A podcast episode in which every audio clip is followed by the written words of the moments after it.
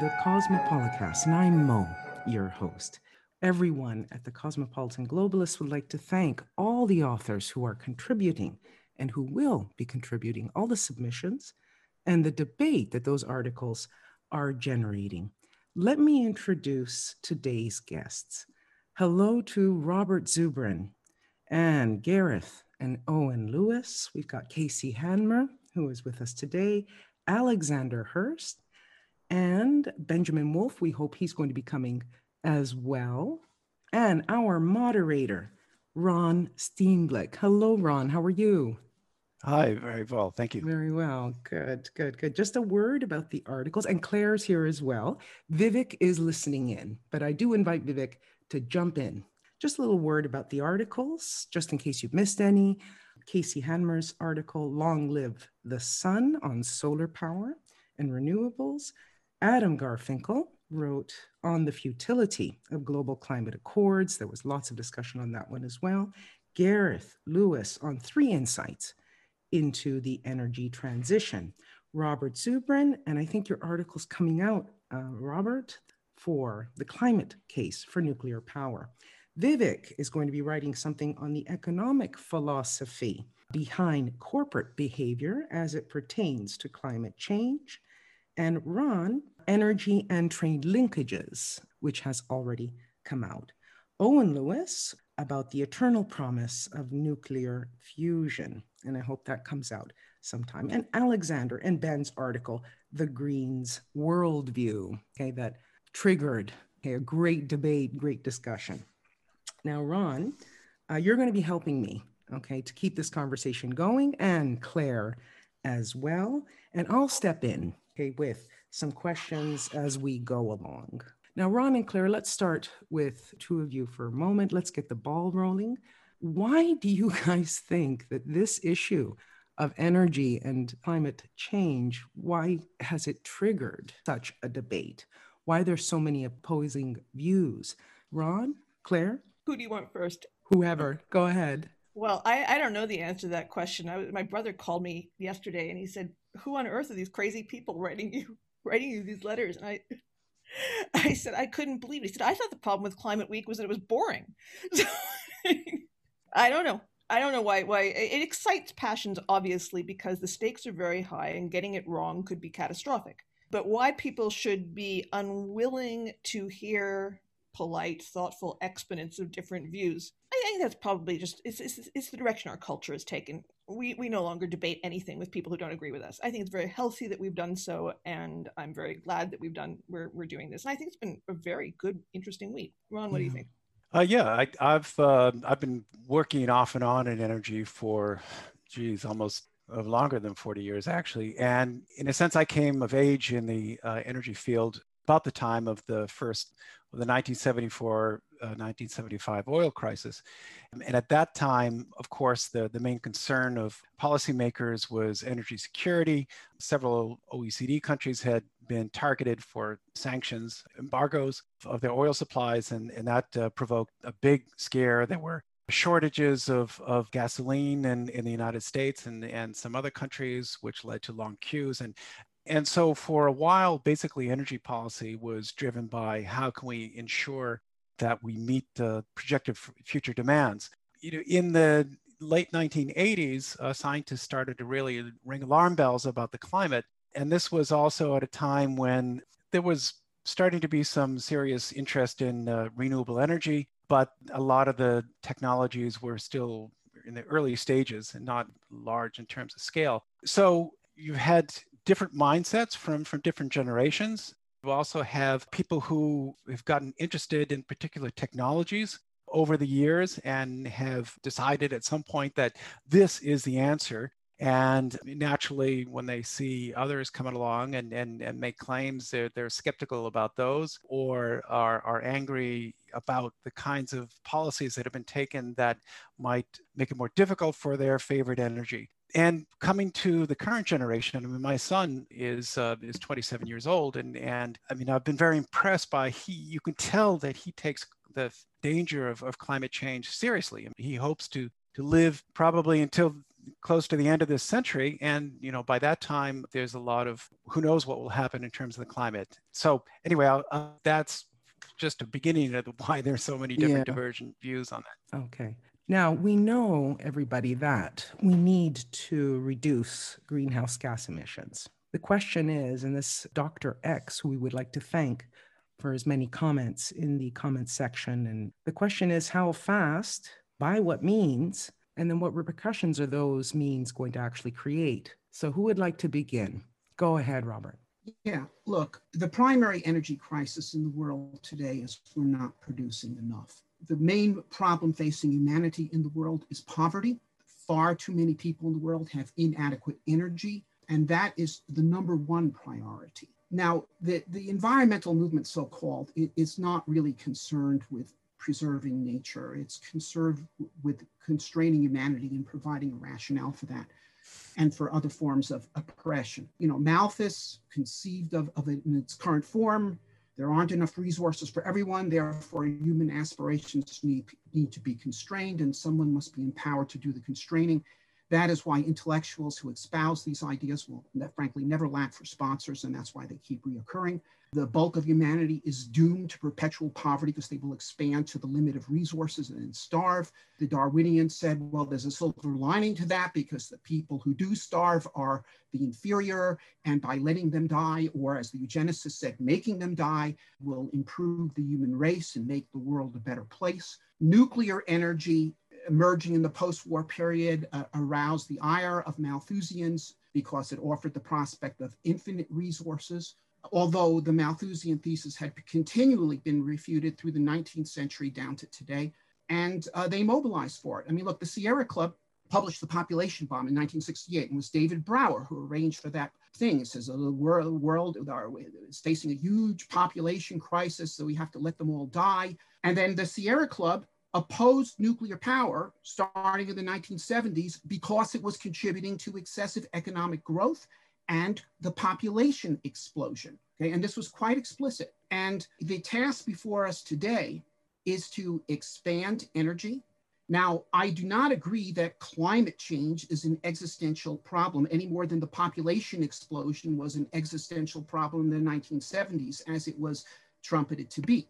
Their climate change is certainly real, the world temperature has increased by a degree centigrade since 1870, big whoop. Now, carbon emissions are more significant, not because of climate change, but because of the change in atmospheric chemistry, which has been significant, 280 parts per million to 420 in 150 years. So we have to keep expanding energy availability, but we have to expand it in a way that does not continually expand uh, the carbon dioxide content of the atmosphere, not because of climate change, but because of atmospheric chemistry. And that nuclear power is the only thing available that can do that anywhere on Earth and at scale. And the hatred of nuclear power. You know, my background is as a nuclear engineer, and right. initially the environmentalists had been for it in the 60s, but then they turned against it. I said, Why are you against it? You say you're against pollution. This produces energy without pollution.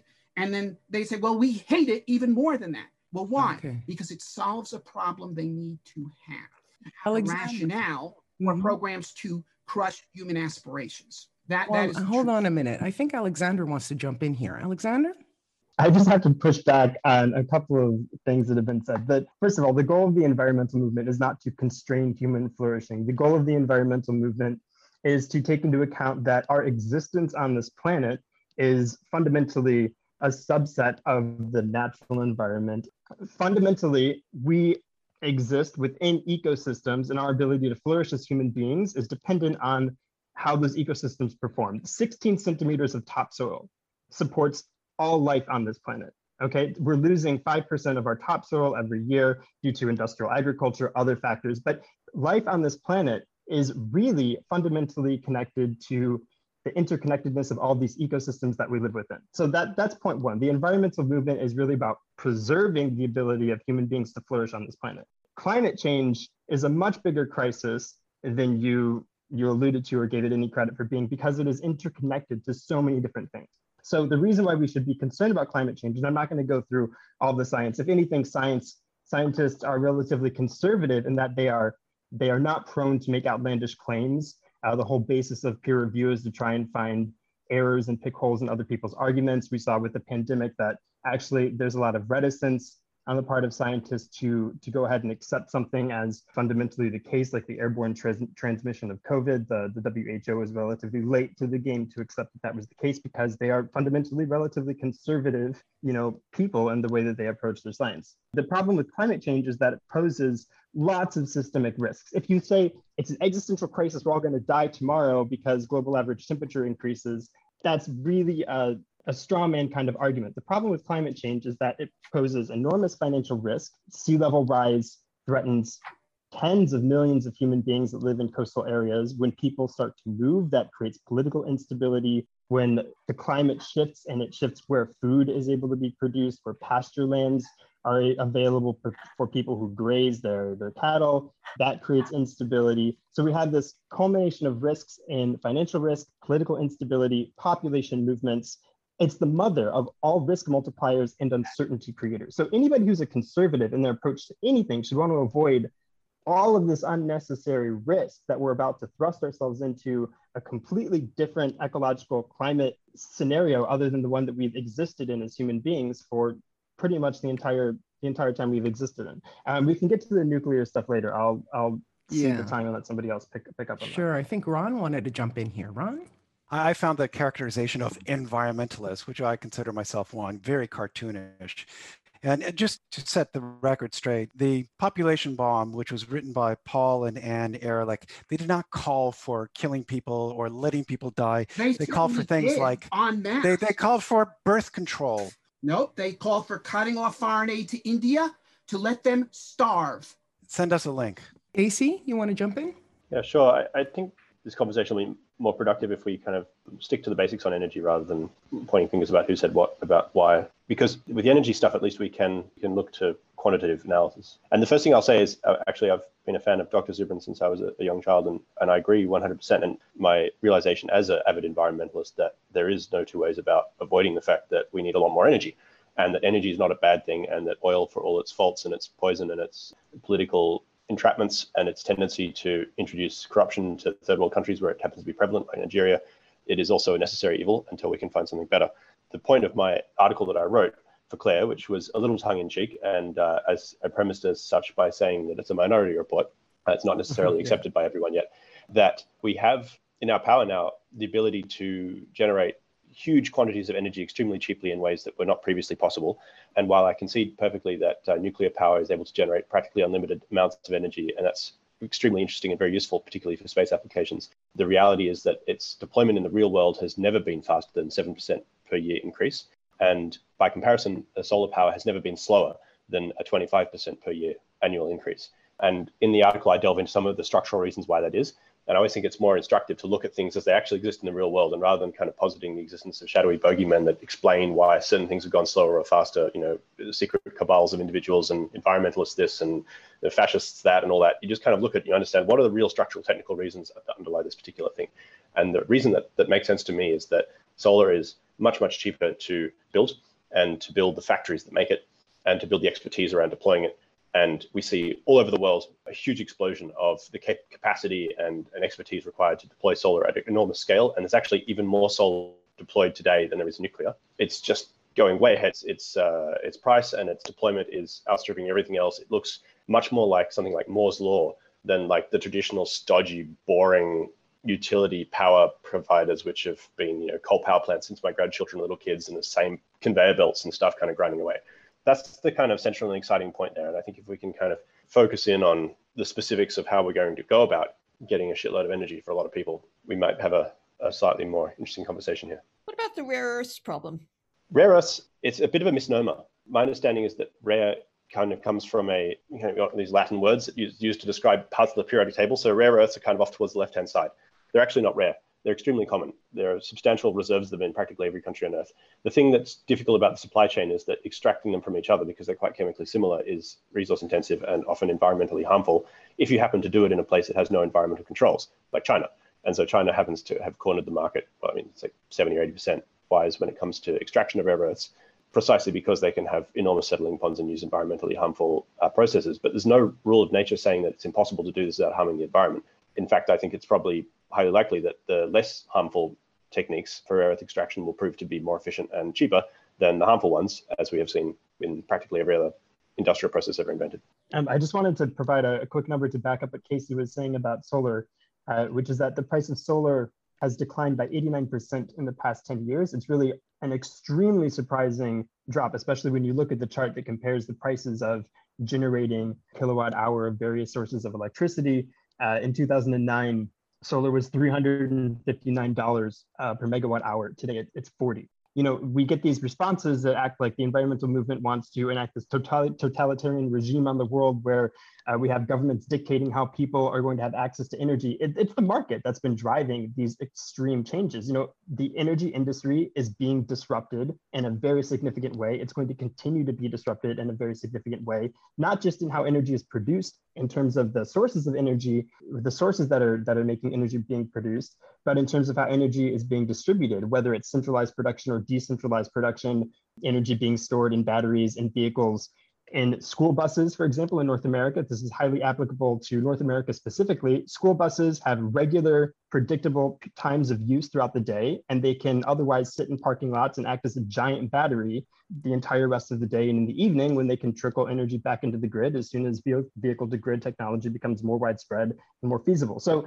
when you're looking at all this stuff, we can't look at what the situation was in 2009 or even what the situation is today the only way you're really going to have a handle on on what's happening and how to be at the forefront of it is what is the technological horizon in about 10 years? And if we plan for that and conduct public policy based on that those countries are going to be highly successful at capturing these really significant parts of the market. And all of this is going to produce an enormous amount of wealth. So really if you're if you're concerned about the market and about uh, producing prosperity in society, you want to be at the forefront of technological innovation. You don't want to get left behind. The companies that aren't grasping this are going to be left behind. The, the countries that don't grasp this through their public policy are going to be left behind. Well, okay, so this stuff that uh, Alex just said was inaccurate. Solar energy does not cost four cents a kilowatt hour. If you look at it, it has to, the stuff has a, a utilization factor of about 15%. You know, solar energy on an average day is only available for about a quarter of the day. And if there's clouds, it's not available at all. In countries that have winter, there's a real problem with it. It has limitations. It has utility for sure. But the idea that solar energy can displace other forms of energy is, first of all, it was put forth by Amory Lovins in 1976 as a way of trying to head off the push for nuclear power after the oil embargo. And secondly, it, it hasn't come true. Solar energy today provides half of 1% of humanity's energy supply. And by the way, solar and nuclear both emerged at the same time, 1950s. So this has been a horse race with equal. But the real question before us here is the question of the nature of man. Are we producers? Are we consumers? Now, the point of view that Alex put forth that we are parasites on nature leads you to the belief that human numbers, activities, and liberties must be constrained, and that the existence of every other person and every other nation is a detriment to you. And this philosophy can only lead and has led repeatedly to genocide. Please quote me correctly. We exist Humanity within nature. We are fundamentally dependent upon the natural ecosystems with, within which we exist. You can't be hyperbolic about things that other people say this, and expect no, to have no, a reasoned discussion. We exist within a natural ecosystem.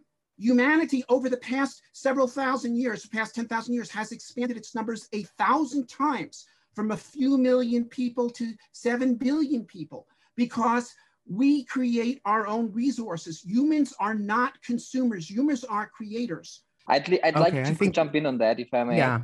Yeah, because I think there's something of a fundamental misunderstanding, like especially me, but also Alex, we are not at all advising to reduce the amount number of humans. On the contrary, I completely agree that every human being on this planet can contribute to our common well-being and prosperity. And actually, new technologies like solar, like wind energy, wind energy, but maybe also one day nuclear, and maybe one day a very clean version of coal, gas, oil, whatever, will all help more humans to prosper on Earth, on other planets.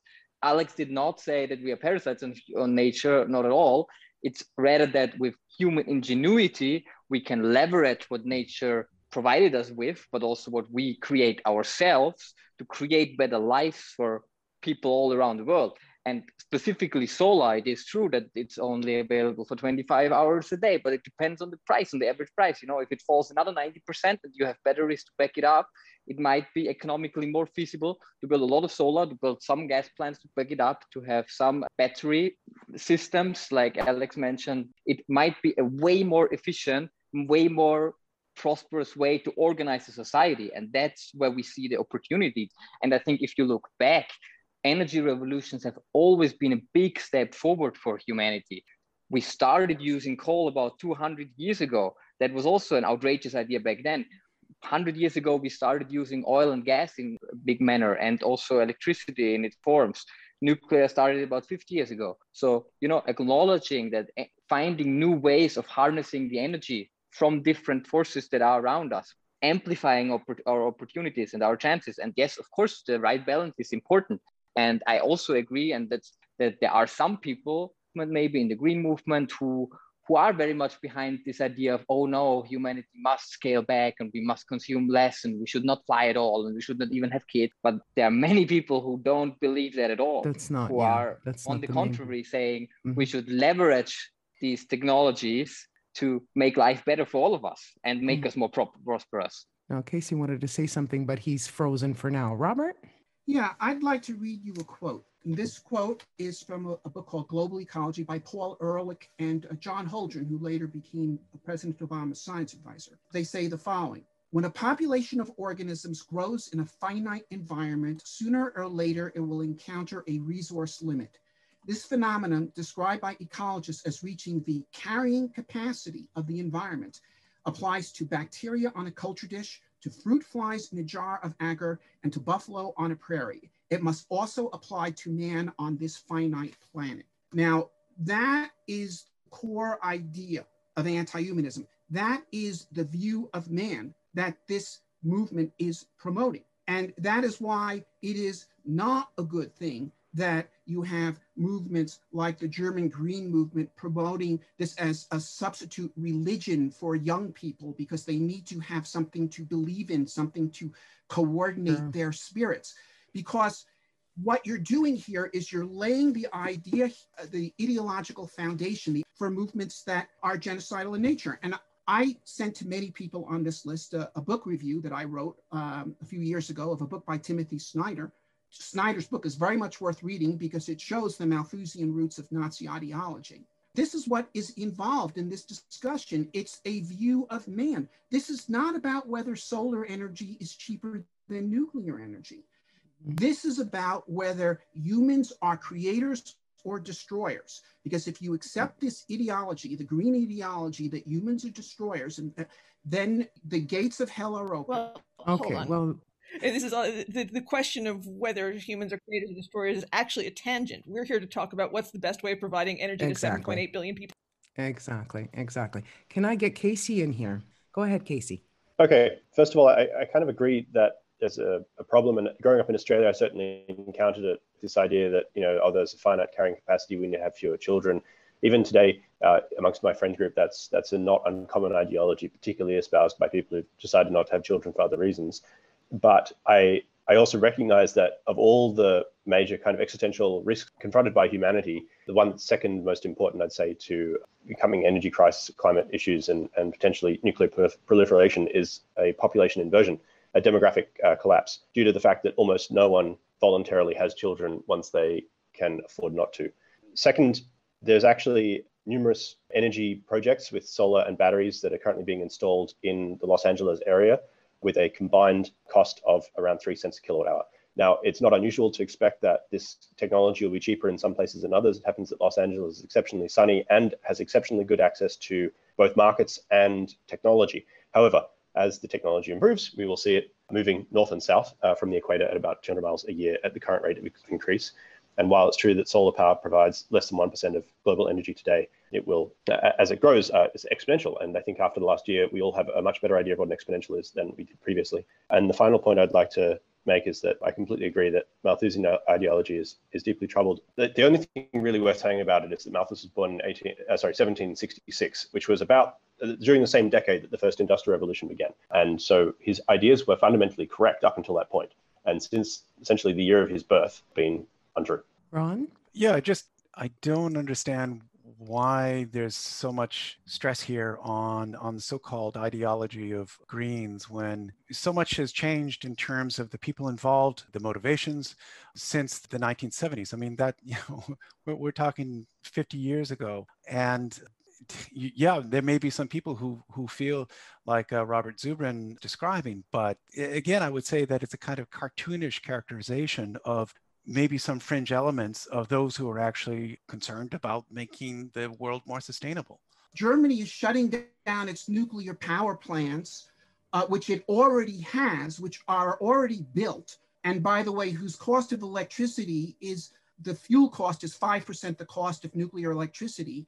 Okay, they're doing this because of a political movement, an organized political movement that is whose purpose is to deny people nuclear power. The nuclear power plants built in the United States before Carter produce electricity at three cents a kilowatt hour. But then they uh, uh, initiated a campaign of organized sabotage against the nuclear industry, in which they have caused the, the time to construct a nuclear plant has quintupled from three years to 15 years. And the cost uh, has also been multiplied five times over. This has been an organized campaign to destroy and deny humanity the benefits of a technology. Okay, the Sierra Club opposed the establishment of a nuclear waste repository in Nevada in order to create a problem for the nuclear industry. They weren't concerned about public safety. If they were concerned about public safety, they would not want nuclear waste stored near major metropolitan areas. They would want it stored in the desert. They made it impossible to store it in the desert in order to make nuclear energy less safe and therefore less attractive. This is an organized political movement. It's, it's not based on economics. And guess what? This movement does not exist in China, which is why they have plans to build 450 nuclear power plants between now and 2050. Okay. I don't know and if they're going to get that done. Uh, okay. Yeah. they're having a bit of problems even with the Belt and Road there. Yeah, yeah, Let's invoke an authoritarian state. That's great. Um, no, no, I, no, no. I was the, the, the, problem here has been a wrecking operation. You cannot deny that there has been an organized political wrecking operation against nuclear power. The Greens being parasites on the world and we want to totally decimate the human population to actually it's just a campaign against nuclear power. These seem like extremely different things uh, no, that you're focusing on. That is, you, you don't want there to be infinite resources because it destroys the basis of your ideology. The basis of your ideology is finite resources. Robert, do you have anything against solar panels? I don't have anything against solar panels as a technology, okay? But the solar energy as a weaponized idea to dissuade people from doing nuclear power, which is how it was introduced, okay, by Amory Lovins and how it has been used ever since, okay? We don't need this because there's this solar energy when in fact, I mean, you're talking here about humanity releasing a source of energy a million times more powerful than, than fossil fuels. I mean, look, the basis of technological progress is science advances to a certain point. On the basis of that knowledge, a number of technologies can be elaborated. Once they are elaborated, you're able to make scientific discoveries that open up new forces of nature. Thus, humanity based on uh, wind, water, and biomass is able to initiate uh, coal and steam and steel. And that society is able to unleash electricity and chemistry. And that society is able to unleash nuclear power. And that each of these provide a quantum multiplier of what is possible. And the effort to shut this down, okay, and, and it has been concerted. And there is absolutely no doubt. I mean, anyone would have to be completely disingenuous to deny the reality of an organized anti nuclear movement, which has done everything it can to sabotage nuclear power, to make it more expensive and less safe in order to cut humanity up off from creating this new source of resources. I, I, am glad we have such strong views on nuclear power. I think, like any other source of producing electricity, we need to view nuclear power as a tool, right? Solar is a tool, nuclear is a tool, oil and gas, they're tools to achieve something, which is providing human beings with energy so that we can increase our standards of living, grow our economies, achieve the things that we want to achieve. Nuclear power in its lifetime in the United States has been the single biggest energy recipient of US federal subsidies. It has received $150 billion in public subsidies. Oil and gas comes in after. Sol- solar has received, and all renewables have received a fraction of the subsidies that nuclear power has received. So it's not like nuclear power descended from heaven and was given to us by Jesus Christ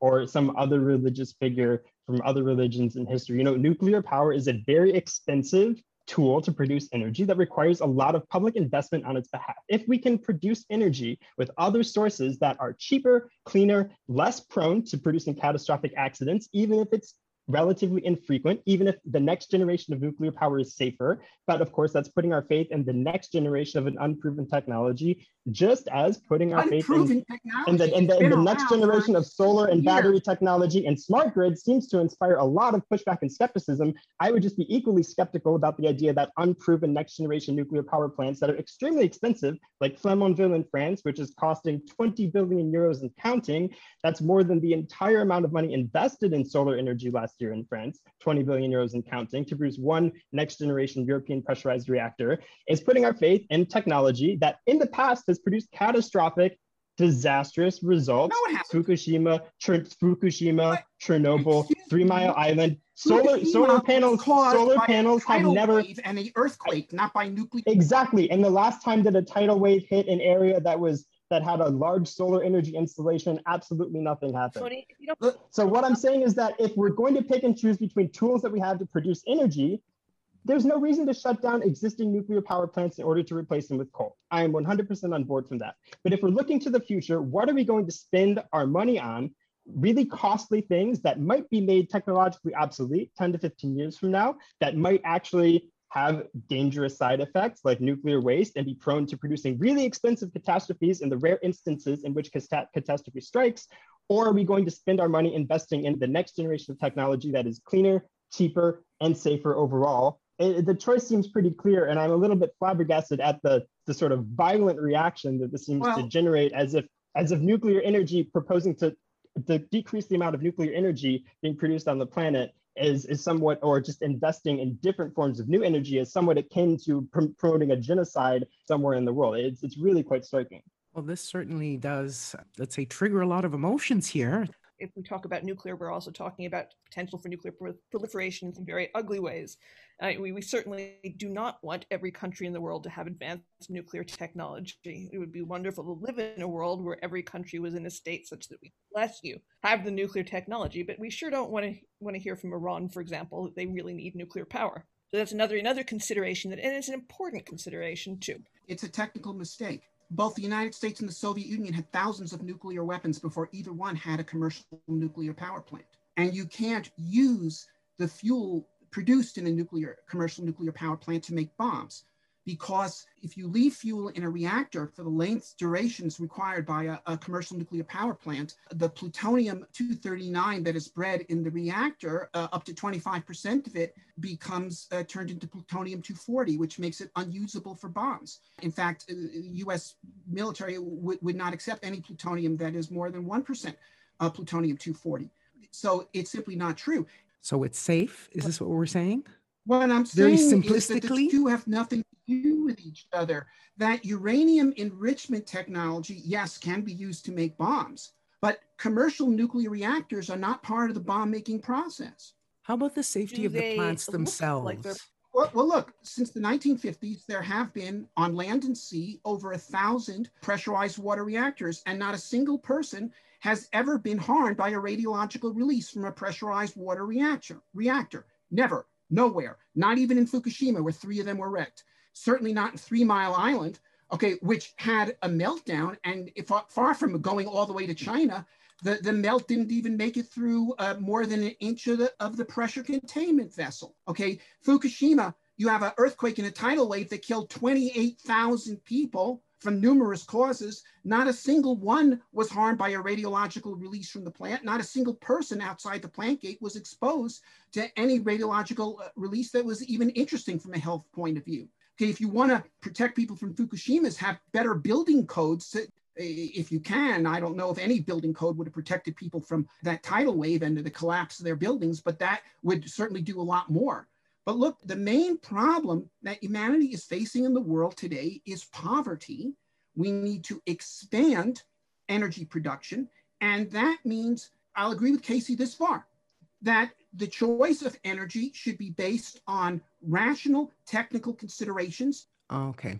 Ron? Uh, yeah, I'd, I'd really like to get on to other topics, but I've been living in Europe for, for quite a long time, and and I, I used to be a desk officer for, for the Netherlands, and they had something for years called the Brede Maatschappelijk Discussie, which was basically broad social discussion. And they basically went out and they said, oh, we'd like to hear what everybody thinks about the future of energy. And this was in the 1980s, uh, 19, uh, early 1990s. And surprise, surprise, uh, the discussion said basically, oh, we want all this renewable energy and everything. Well, the government wanted nuclear power. Now, you have to ask, this was a democratic process. Who was right here? The government, you know, experts who who really wanted nuclear power, or the population that that, that they were uh, consulting?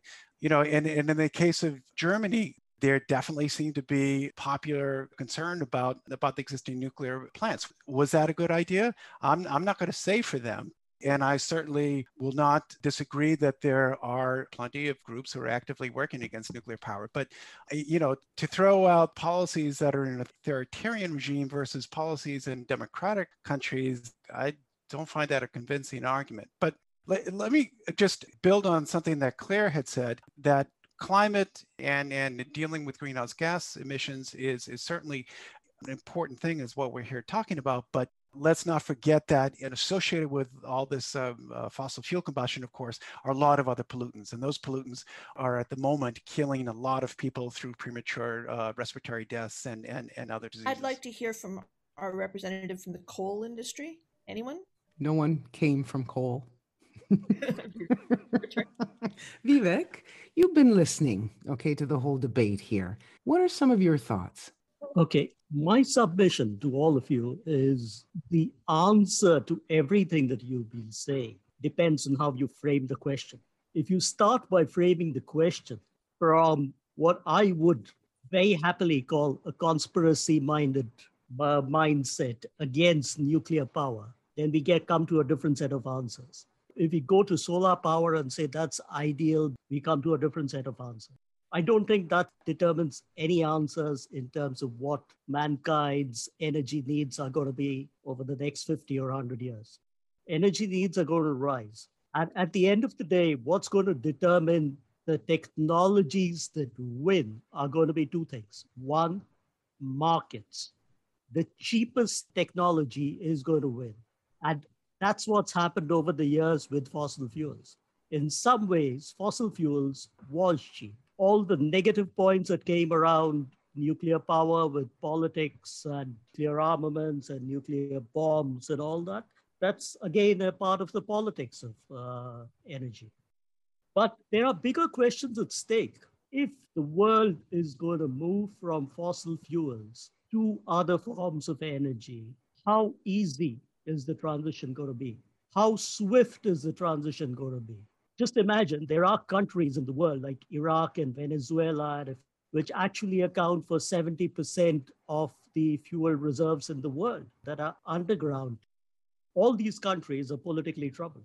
So, what's the transition going to be? How swift is the transition going to be? How clean is the transition going to be? Because you can't deny that there's now a channel in the Arctic Ocean. You can't deny that the glaciers are melting. You can't deny that the oceans are warming, and not just because it's not just a natural process, it's because they're absorbing more carbon from the air. So, how are you going to manage that entire process? I think the question of what energy is ideal is great, but the question is how are you going to manage the economics and politics of any sort of energy transition over the next 10, 20, 30, or 40 years. If we don't have those questions answered, all these debates on nuclear energy and the conspiracy theories for it or against it and are pointless, just pointless. That's my two bits. Okay, Vivek, thanks for that. It's a it's a very very important because this is what we're talking about as well, right? How do we transition over?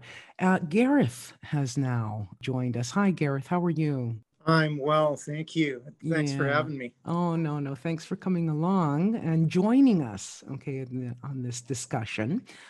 Gareth, you wrote about transitioning the three, if I'm not mistaken.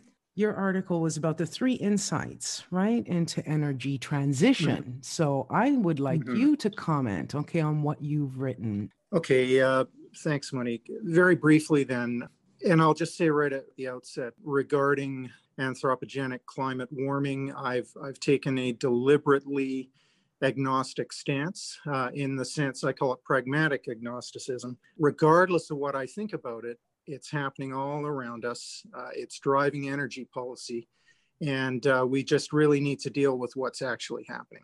The focus of my article was really to say three things that I see driving the green energy transition. And the first is the importance of transmission. So, uh, very recently, Jennifer Granholm, the Secretary of the US Department of Energy, said, uh, folks, transmission is mission critical. So, basically, that means if you're going to have all this intermittent renewable energy coming into your grids, you're going to either have to store it so that you can use it when the sun isn't shining or the wind isn't blowing, or you're going to have to move it maybe across continents to where it is needed. So first thing's transmission. Second thing is fossil fuels have to go, and that seems to be a big driver in the energy policy discussions and as soon as possible. And I foresee difficulties with that position, and I, I point that out in the article. And then the third and last, but not least, is basically that this green ideology should drive energy policy globally. And uh, right now, it's driving energy policy in the West. It is not driving energy policy in China, among other places. Okay. Owen, you're also also come in on this as well. How are you? Oh, good. How about you? Good, very good, very good. We've had a, a real, real heated debate here. Owen, what are some of your thoughts about transitioning? I think that the way things are going, so we need to try and find the best possible way of, um, you know, with the lowest impact on our economies of doing it. What's the best way of having abundant energy without damaging our economies too much as we move off uh, away primarily eventually from fossil fuel generation. And i know uh, that there's been a lot of differing opinions on that. In fact, Owen, okay, since we I haven't read your article yet, so I don't know what you're going to be saying, but Are we apt to see any game changing technologies that make these discussions obsolete? Well, I, I think fusion would be the game changing technology that would make these discussions obsolete in some ways. Uh, I know that the late Stephen Hawking certainly thought so. That was one, one of his comments that, you know, if he could pick any one kind of game changing breakthrough that would drastically change, uh, well, everything really, it would be nuclear fusion. I know the ITER project in France that's slated to uh, finish construction in 2025 and start plasma operations, not start, slated to start actual fusion tests with deuterium tritium fuel, basically, for another 10 years after that, so mid 2030s. The, the expenses and delays, though, have made it part of why the whole phrase, well, thir- fusion's 30 years away, uh, away and always will be. But uh, there's a number of private companies that have cropped up recently who are making uh, significant progress, particularly in the States and the UK in particular, but there's also a number of governments that are all on track to plan to uh, go net energy gain, so more energy out than it takes to power the reaction soon, some of them by the end of this decade, if all goes well. Yeah, this entrepreneurial fusion revolution, which interestingly was sparked by SpaceX, even though Yeah. Elon Musk has no interest in fusion. But what Musk demonstrated that it was possible for a, a well-led entrepreneurial team to do things that was previously thought that only the governments of superpowers could do, and not only that, do it in one third the time at a tenth the cost, and even do things that people had thought impossible. This has cut loose investment money for private fusion companies like TAE Energy in California has got 500 million, 800 million dollars in investment. Yeah, they just got they just got some more actually. more than the US fusion budget. And these people are not moving on a 2035 to our first experiment timeline. They want to be doing a fusion experiment with just a few years in Commonwealth Energy in Massachusetts and Tokamak Energy in Britain and so forth. I actually worked in fusion uh, in the 80s. I was at Los Alamos, and I can remember one lunch, our group leader said to everybody, you know, when fusion is finally developed, it's not going to be at a place like Los Alamos or Livermore. It's going to be a couple of crackpots working in a garage. and everybody just laughed because the, the machines are big and uh, crackpots aren't going to be able to build them.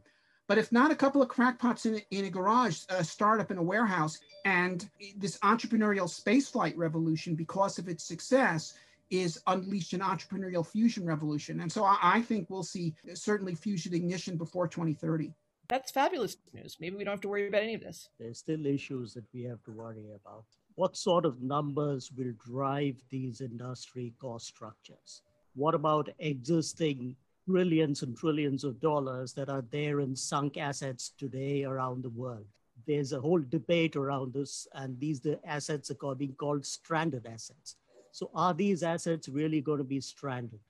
In that case, what happens to economies that are solely dependent without any sort of concurrent industrial or manufacturing or technological strengths on energy sources that come from things like fossil fuels. How, how's all that going to work? How's the transition there going to work? Saudi Arabia. How expensive is it going to be in the interim to switch to the new technology and then write off in your balance sheet all the money that's gone into the old technology? Is that what we're talking about? Because that doesn't make sense at all. Um, if well, I can jump in on the economics really quick, there is a line of thought that shifting the energy system for the world is only going to cost our economies. It might cost some companies, but in an economy, my spending is your income. So, you know, all the investment, whether it's investing in fusion, whether it's investing in electric vehicles, investing in solar, all of this investment is going to produce a lot of wealth. And you see oil companies now in their you know investor day in from the fall